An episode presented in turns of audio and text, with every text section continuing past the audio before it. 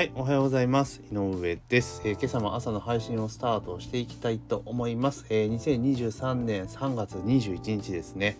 えー、今日のテーマはですね、え店員の名札、実名を伏せる企業が中国地方でじわりと増加、イニシャル、ひらがな、名字だけ、え客の SNS 投稿つきまとい防止というところで、え中国新聞デジタルの記事がありましたので、ちょっとそれについてね、お話をしていこうかなというふうに思います。よろしくお願いします。で、ご案内の通りですね、え以前からね、お伝えしておりますが、4月1日からメインの配信をですね、え現状のポッドキャスト、えアンカー、スポティファイからですね、スタンド FM に切り替えていきます。で、今週、昨日からかな、スタンド FM にも一応同時配信をさせていただいておるんですけれども、え更新自体はですね、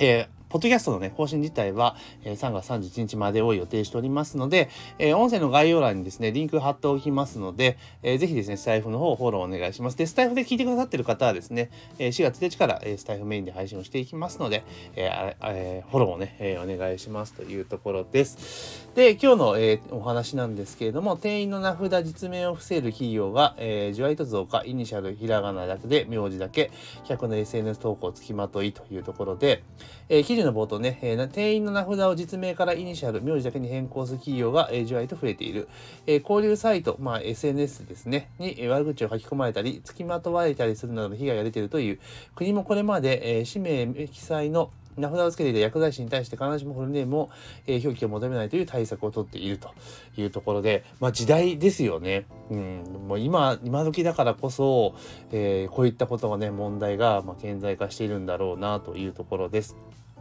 で、タリーズのね、例が上がってるんですけれども、えー、タリーズジャパンさんのね、えー、秘書広報グループによると、店舗ではスタッフ同士が親しみやすく、団結して接客、うん、責任ある接客できるように、名札の下下の名前の名札を、えー、つけてきた。一方で SNS が社会に浸透する中で実名を挙げて、えー、SNS に、えー、〇〇の接客態度が悪いと書き込まれるケースも出てきた。えー、三角三角ちゃんが可愛いなどと、えー、好意をほのめかす言葉が見つかったこともあった。実名を明かすことで恐れるスタッフもできたため、安心してして働ける職場環境を整えるためには、えー、名札をイニシャルにしたというというところで、まあ、もう今だったら当然ですよね。やっぱリスク大きいですね。特に飲食店とかで、まあ、不特定多数の人が集うような場所であれば、まあ、そういったリスク、まあ、名札をね、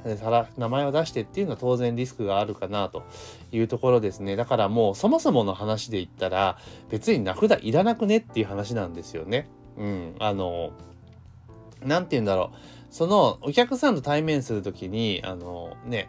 別に名札必要じゃないですいませんでいいじゃないですか。〇〇さんすいませんっていう、〇〇さんっていらないですよねっていうことじゃないですか。店長さんは店長って書いておけばいいだけだし、役職だけ書いてがいいわけですよね。えー、ショップリーダーとかね、えバイトリーダーとか。えー、それぐらいに書いといて、別に名前入れる必要ないよなっていうのが、えー、正直な感想です。で、私自身も飲食で現場やってた当時は当然名札つけてましたし、えー、電話とかでもね、だから今どうすんですかね、お店とかで、あの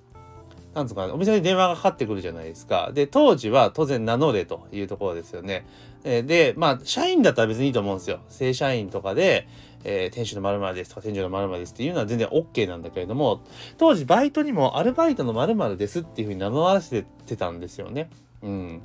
だから、まあ、今はどうなんだ、名前名乗らせるのどうなのかなっていうことを考えると、そこもやっぱり対応してるのかなという気はちょっとするんですよね。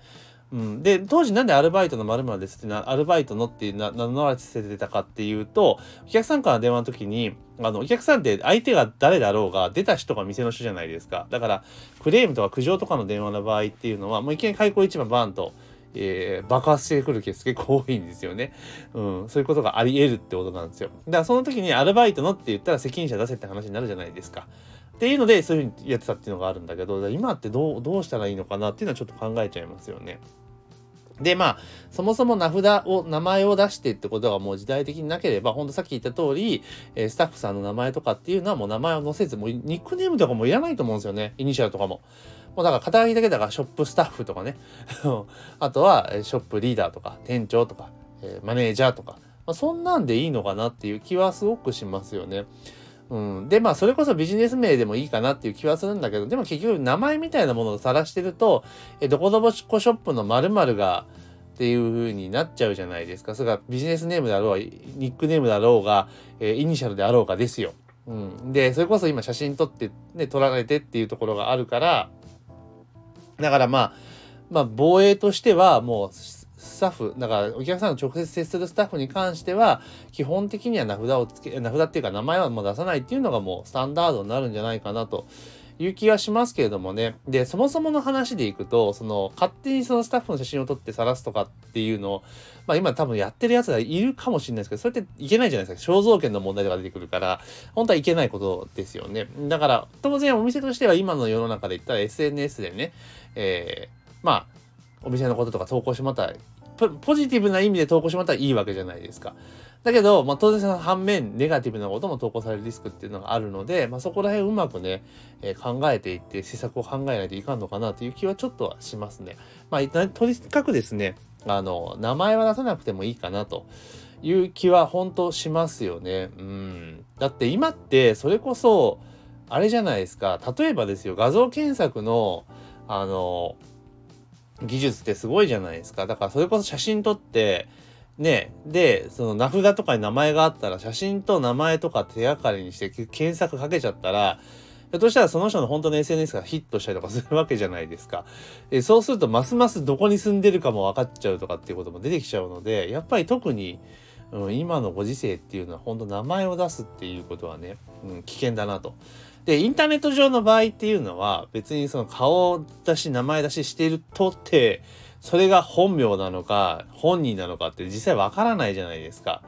ね？うん。だって、あれじゃないですか。それこそだって SNS にマイナンバーカード晒してるわけでもないし、運転免許証晒してるわけでもないから、それが本人が本名です、自分ですって言ってるだけであって、必ずしも100%本当とは言えないわけですよね。まあもちろん本当に出してる人もいるでしょうけれども、っていうことなんですよ。だからそう考えたらもうリアルの場とかでももう結局 SNS とかっていうのはもうあれじゃないですか、社会との、もう浸透しちゃってるわけだから、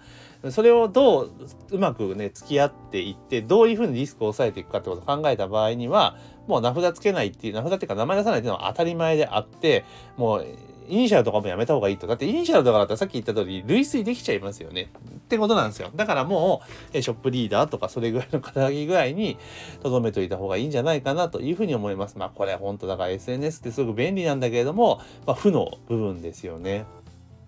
でも本当、あれですよね、改めて思うけど、その、スタッフの名札いらないっすよね。実際問題として。まあ確かにそのお客さんが親近感を持ってもらうっていうのでもあるかもしれないけど、まあ今、それプラスのメリットよりもリスクの方がでかいってことを考えた場合には、やっぱりやらない方がいいですよね。うん。本当いらない方がいいと思います。で、結局、その働くスタッフね、例えば学生さんとかであれば、まあ基本、も何がしかの SNS やってるわけじゃないですか。Twitter であったりとか、Instagram であったりとか、TikTok であったりとか、ね、やってるわけですよね。だそう考えると、そういうなんか、本当はバラバラの情報なんだけれども、その、なんだろう、お店のどこどこで働いててとか、画像とか、名札とかに書いてることが手がかりになって本人特定できちゃうっていうのが絶対出てきちゃうので、だってあれじゃないですか、ネットの特定班ってすごくないですかっていうふうに思うんですよね。だっていとも簡単に特定してくるじゃないですか。なんかいろいろね、この前の回転寿司の炎上騒動だとしても、だからそう考えると、やっぱりリスクはでかいですよね。だからそう、ね、スタッフとか。で、これ例えばですよ、わ、わかんないですけど、その名札をつけろって言っていっていたとするじゃないですか。で、お客さんからそういうなんかあった時に、あの、まあもちろんそういう対お客さん、そのね、なんか変なことしてきたお客さん良くない、悪いんだけれども、だけど、お店側もね、管理責任問われる可能性もないとは言えないですよね。名札つけて名前出せって言ってたらってことですよ。だからもうそう考えると、もうリスクでしかないっていうのが、まあ、この記事を見てね、ちょっと思ったことですよね。やっぱり時代は流れているし、それこそ本当ね、20年前だったら別にこんなリスクってなかったわけじゃないですか。100%ないとは言わないですよ。だけど、今ほどあのパワフルじゃなかったわけですよね。うん、だから例えばどこどこのねどどどやみたいなことっていうのは言ってもそのその人がいるコミュニティぐらいの範疇で拡大が染まってたものがもう今全世界に広がっちゃうってことを考えるとやっぱ危険だなというところはあります。であとはもう、あの、まあ、今はもう変わってきてると思うんですけど、要は学校に例えばスマホを持ち込むなとか、あの、いろいろやってるじゃないですか。だからむしろもう積極的に、その教育の場でスマートフォンを使って自分の生活の中にいかに溶け込ませるかでその中でどうリスクがあるのかどううまく使っていくのかっていう教育の方指導の方がやっぱいいっすよね。でやるなやるなって言ったら絶対やりたくなっちゃうのでむしろ使うのが当たり前でその中でどういうリスクがあってっていうことをやっていくだそのリスクを避けるためにどうしなければいけないのかっていうことを教えた方がいいんじゃないかなというふうに思ったりはします。もう今スマホって完全もうインフラになっているじゃないですか。だから以前であれば、小学生にスマホっていう人もいたかもしれないけども、今もう持たせた方がいいんですよね。小学校1年生と同時にもスマートフォンを渡すみたいな、うん、感じにした方がいいと思うんですよね。うん、それ、うん、それこそね。うん。っていうふうにして、まあ、どう、どう使っていくのかっていうのを、その成長との度合いに合わせてやっていく。で、いうのやったらいいと思うんですよ。で、例えばその教材としてスマートフォンみたいなのね、用意をしていって、えー、使っていく。で、例えば学校で提供するとかでもいいと思うんですよ。うん、ツールとしてね。で、ただそのツールに関しては、その使える用途っていうのも限らせておいて、で、そのなんか、いろいろね、えー、チェックができるような形にしとくとかっていうのをやってもいいんじゃないかなっていう気はしますよね。うん、で、考えたら、あの、スマホの通信費用とかって、もう今何でもスマートフォン、スマートフォンってなってるじゃないですか。ね。うん。たら、いえ、新聞よりも、スマホとかの通信料、え軽減税率にすべきちゃうのって、みんな思わないのかなって、ちょっと個人的には